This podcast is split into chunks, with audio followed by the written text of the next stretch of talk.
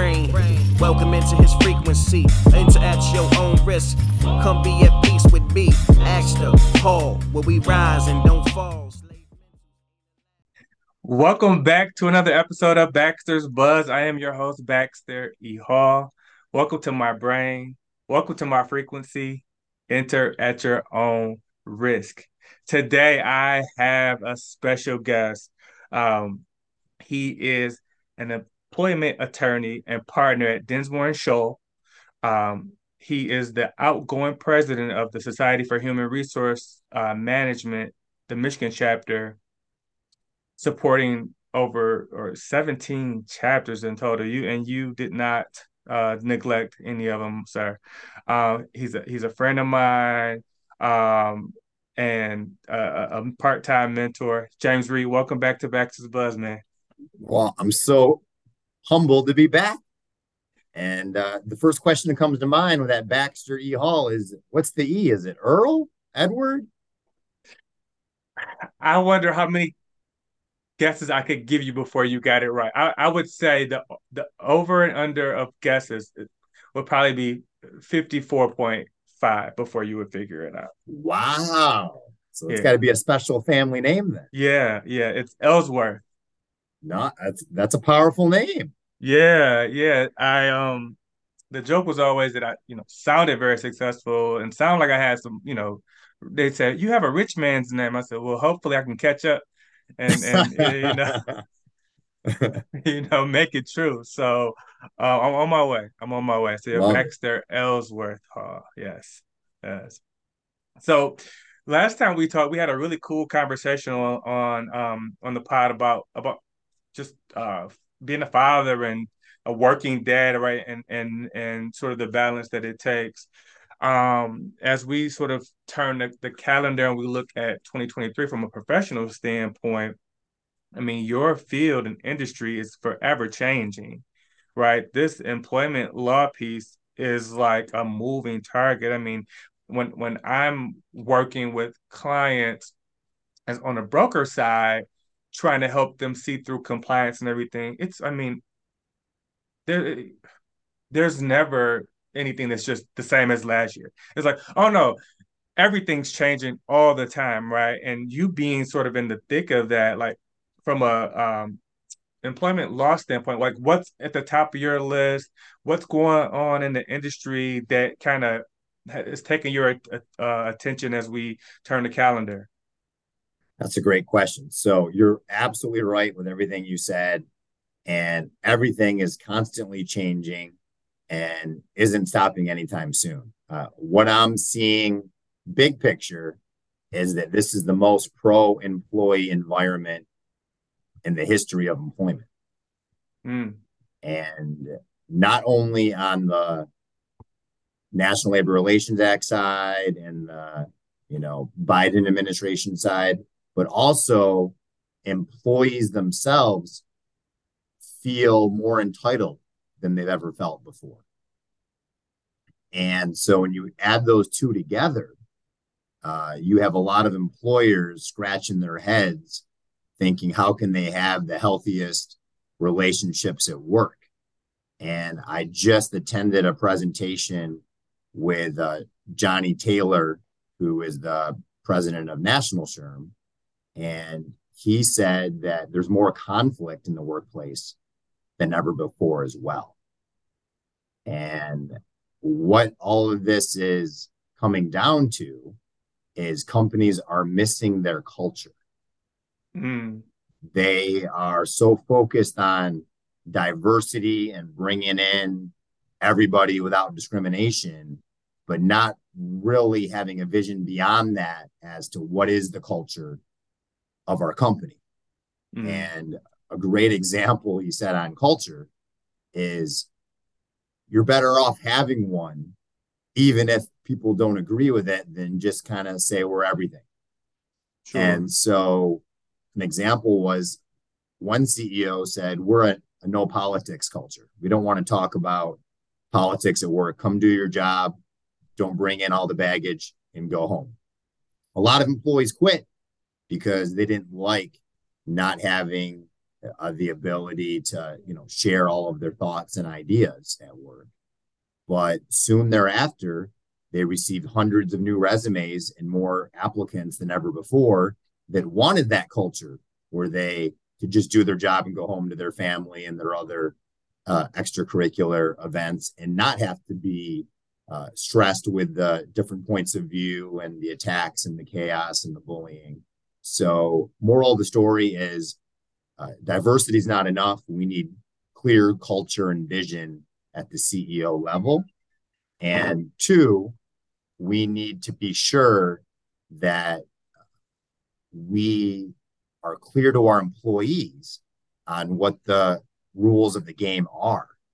And right now, the National Labor Relations Board is focusing on artificial intelligence. Hmm. So I, I, used to be a big uh, forensic files junkie where, you know, people in the 70s didn't know if they kept saliva and fingerprints and hair samples that, you know, once DNA got more involved, you could catch all the murderers. Well, it's kind of that way with data now. People that are having GPS trackers on their uh, cars or having a watch that tracks their location or even their computers or cell phones that show where they are, how productive they are. I just got a reminder I spent seven hours of screen time on my phone last week. The National Labor Relations Board is saying that is um, illegal and making employees afraid to engage in protected activity because they're over monitored and we're invading their privacy. Mm-hmm. So we're going to have to revise our policies on you can't just have a blanket policy. We have you have no privacy at our company. We can monitor and record everything, especially with remote work and outside travel. That needs to change. And uh, the big elephant in the room in Michigan is uh, in February. There's going to be a decision by the Court of Appeals as to whether or not we have to increase paid time off to 72 hours for sick leave for all employees and whether we have to significantly increase minimum wage and minimum tipped wage. And I know there are hundreds of restaurants that would immediately go out of business uh, if this happens, unless they come up with a new vision and culture and change all their pricing mechanisms and still keep the customers. And no need to panic. Whatever the decision is, I'm fairly confident that is going to be appealed to the Supreme Court. So likely it's going to be delayed uh, for some time to come. And then the third issue, which I also think is the most important issue, is mental health is here to stay. And we need to not just treat employees as widgets, and leaders can't just pretend that they're perfect and don't have a bad day either. And so I am focused on making sure companies have a vulnerable leadership, bringing the whole human to work and allowing that whole human to be acknowledged, accepted, and valued for who they are and the different strengths they're bringing uh, to the organization, uh, not just focus on the job description and pretend, you know, you don't care about their family and what they did over the weekend. That's, I don't know if, like you can see the sweat pouring. You just made me incredibly anxious with all that. Thanks a lot. Um, but it's some interesting dynamics that are coming down the pike and some things that we already are aware of. The the the, the thing the where you started with these the employees and the amount of conflict. I mean, we, we kind of know a lot of it is because it is sort of an employees market. I would imagine that that's that's a big part of it.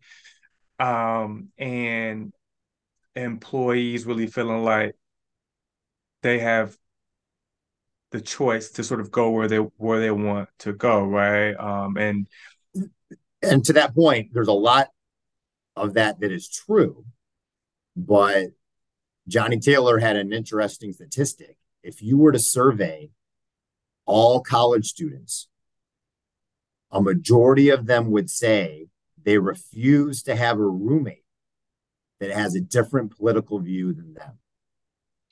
So a lot of uh, companies are thinking the next generation is going to solve all the conflict because they support diversity and different ideas and different cultures and opinions. But based on that survey, uh, they want people just like them and really are not as open to different views as perceived. So the conflict is between employer and employee, but also from employee to employee. That that opens up a can of worms. I don't know if we have time for it today, but I I think that the political climate has been so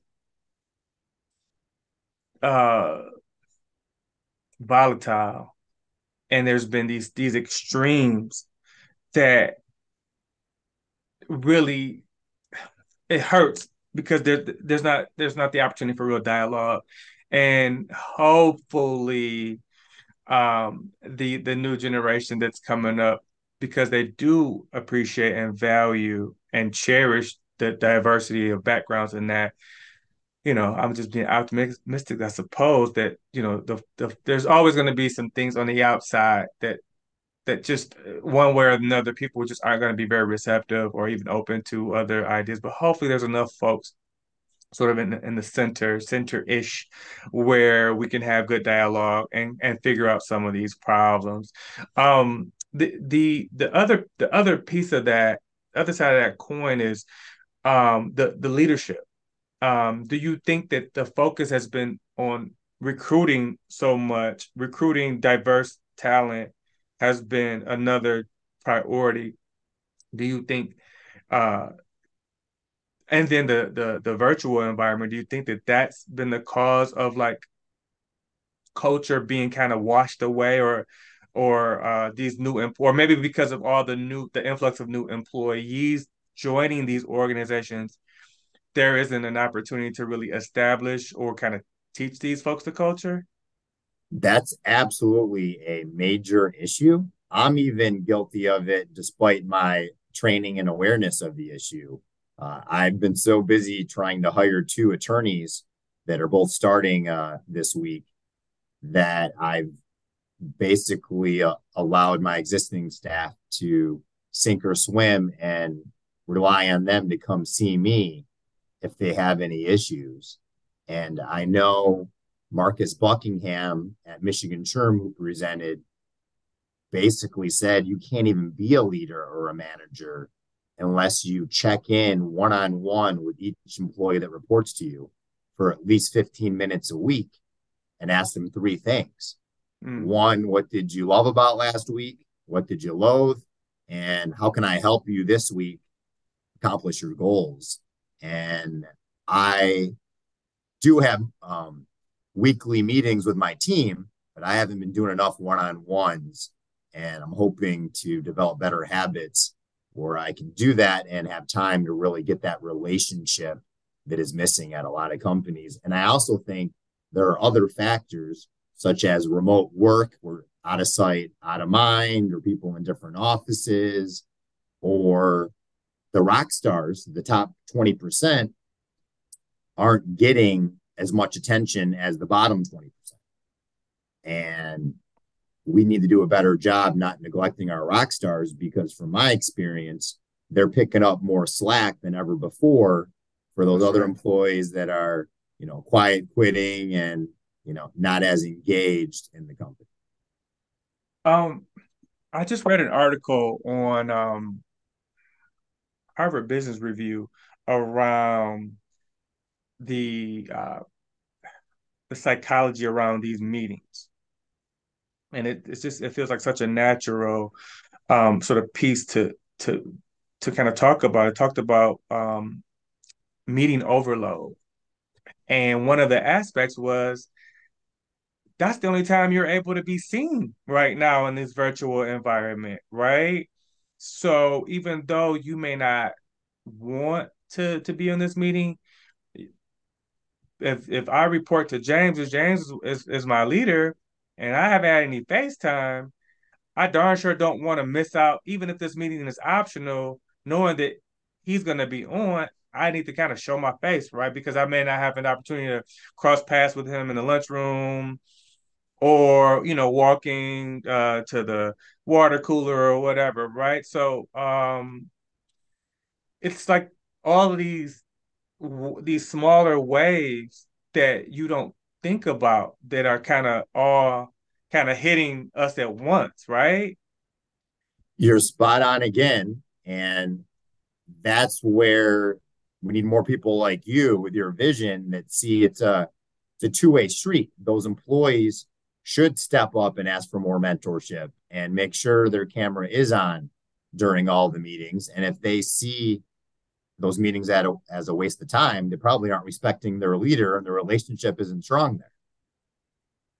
And and maybe if we had time with the leader, aside from that, maybe we wouldn't feel obligated to join a meeting that would maybe would, would not be the best use of our time either.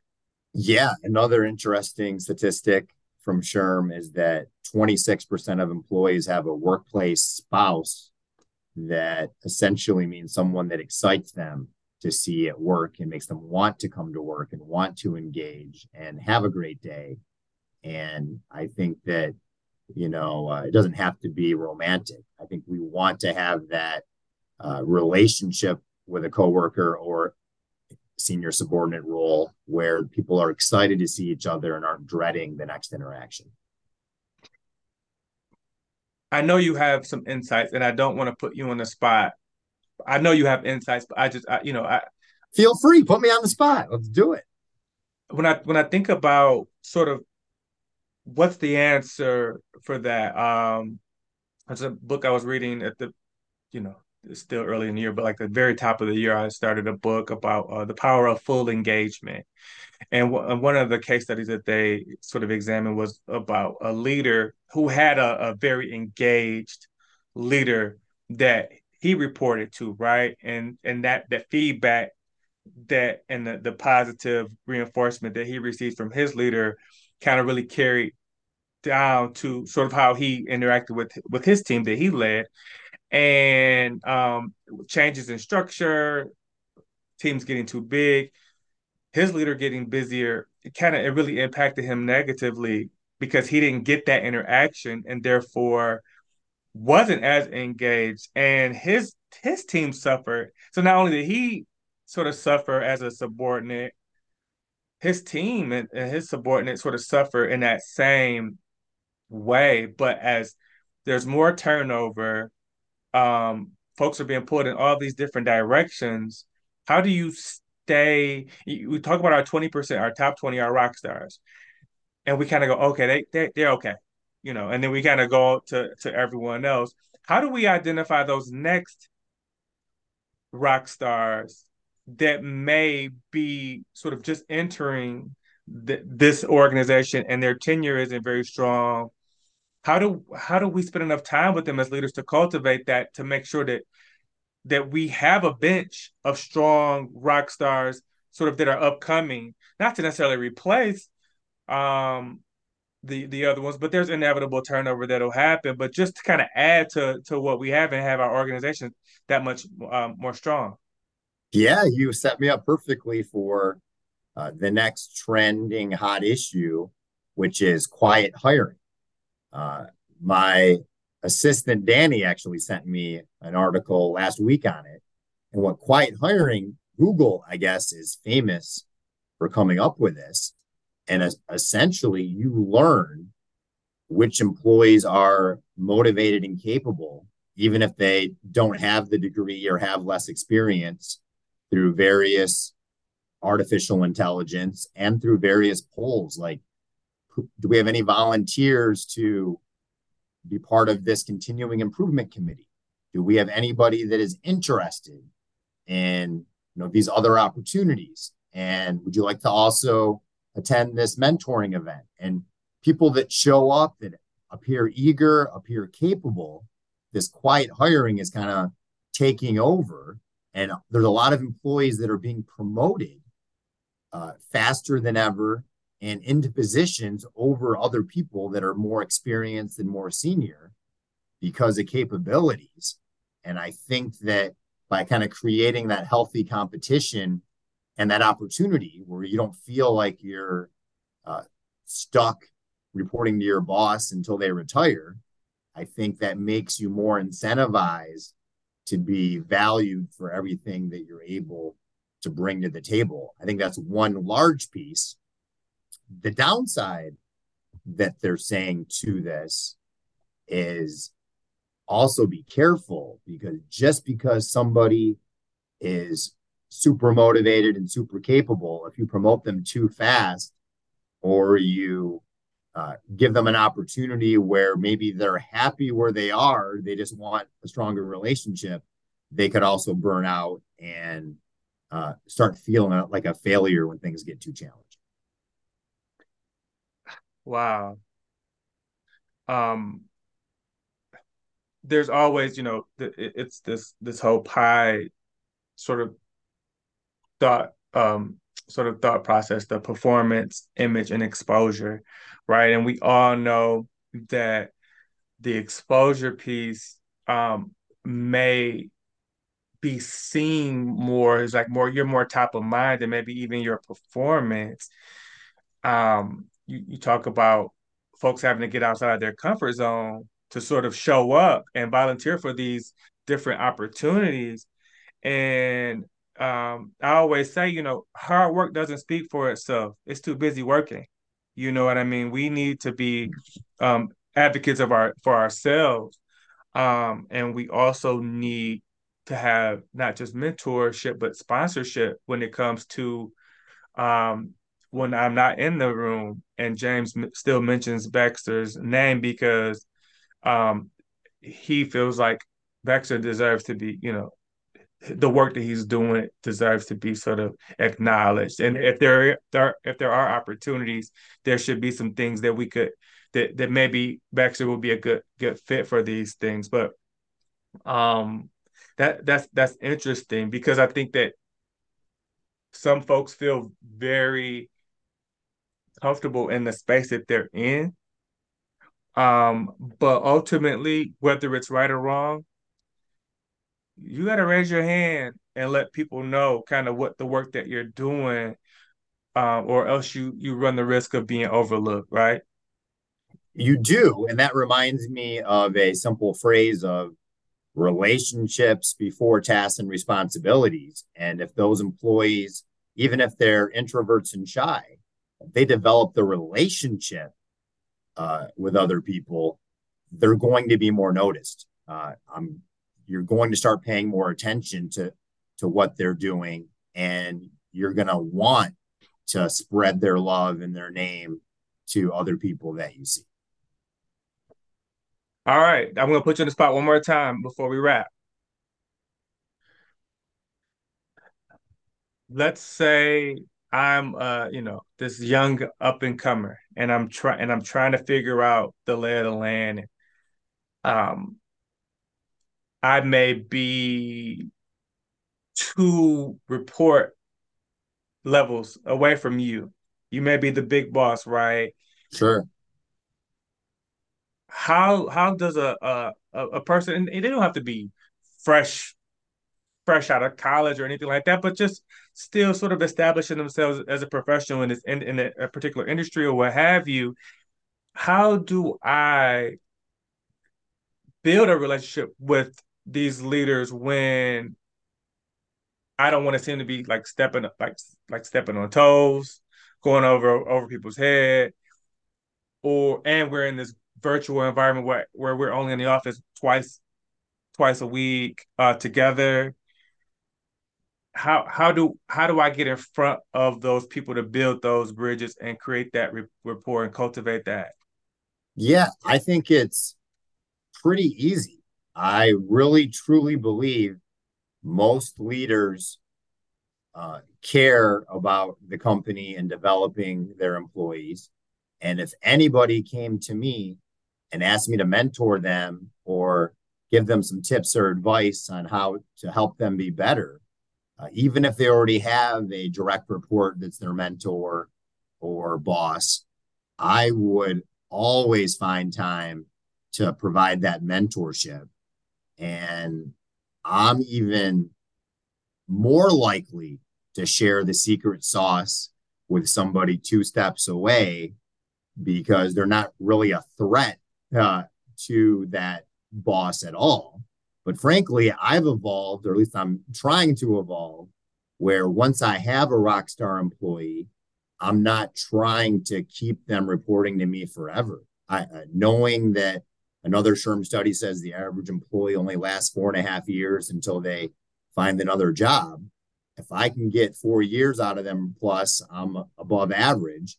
I'm trying to grow them to be my boss someday or be uh, an equal to my level someday. So if you can have that type of mentor and that type of leader, I think those employees would be even happier.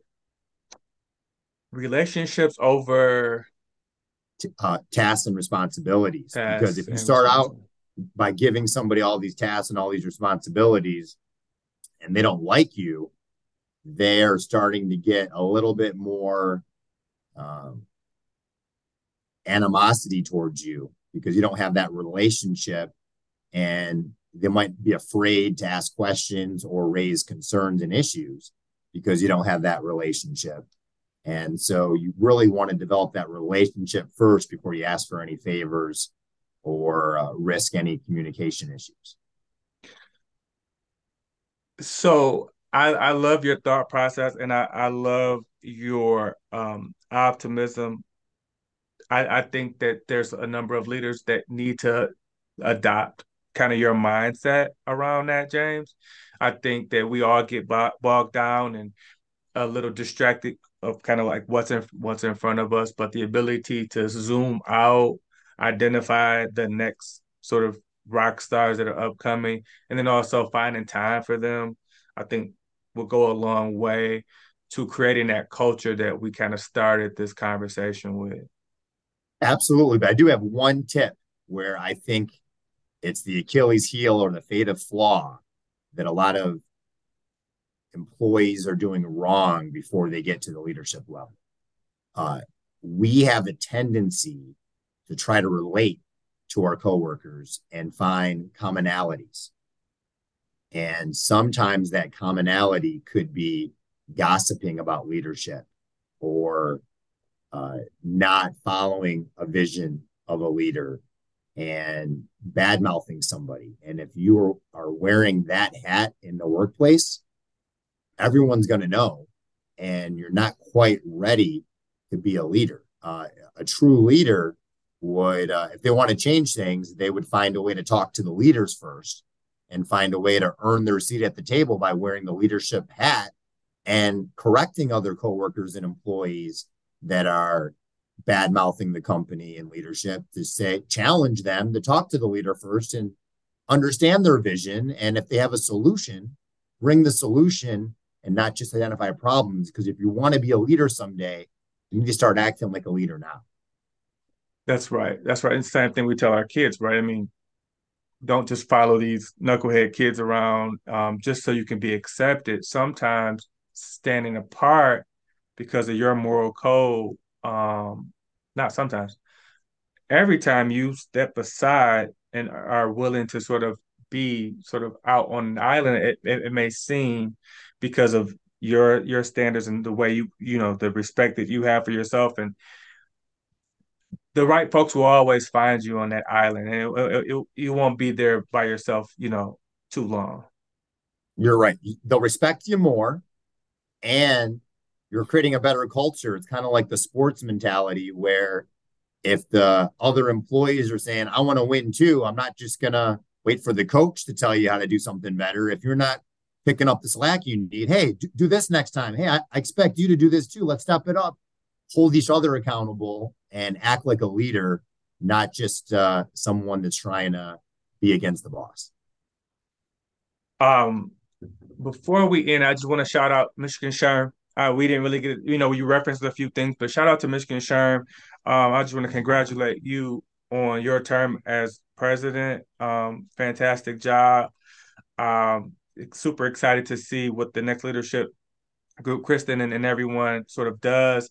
But um, yeah, we we you know great momentum here in Michigan, and a lot of it is because of the the um the group that you um, led for the past couple years. So kudos to you. No, man. I, I greatly appreciate it. I'm also humbled by that and so excited that we've established the right leaders uh, in the right place to continue uh, the mission.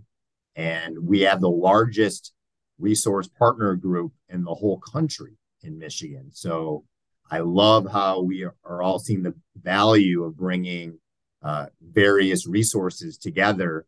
And no, we can't do this by ourselves with uh, everything going on in this context. That's right. That's right. He is an employment attorney and partner at Dinsmore and Shohl. Um, James Reed, thank you for joining Baxter's Buzz again. The um, title of this conversation will be Relationships Over Tasks and Responsibilities. I think you nailed it. I love it. Well, hopefully I'll, I'll make it back for a third time someday and we can uh, go even deeper into who we are and our values.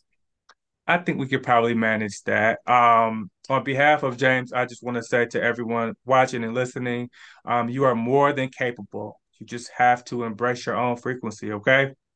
Um, until next time, peace. Peace. Welcome into his brain. Welcome into his frequency. Enter at your own risk. Come be at me. Ask hall where we rise and don't fall.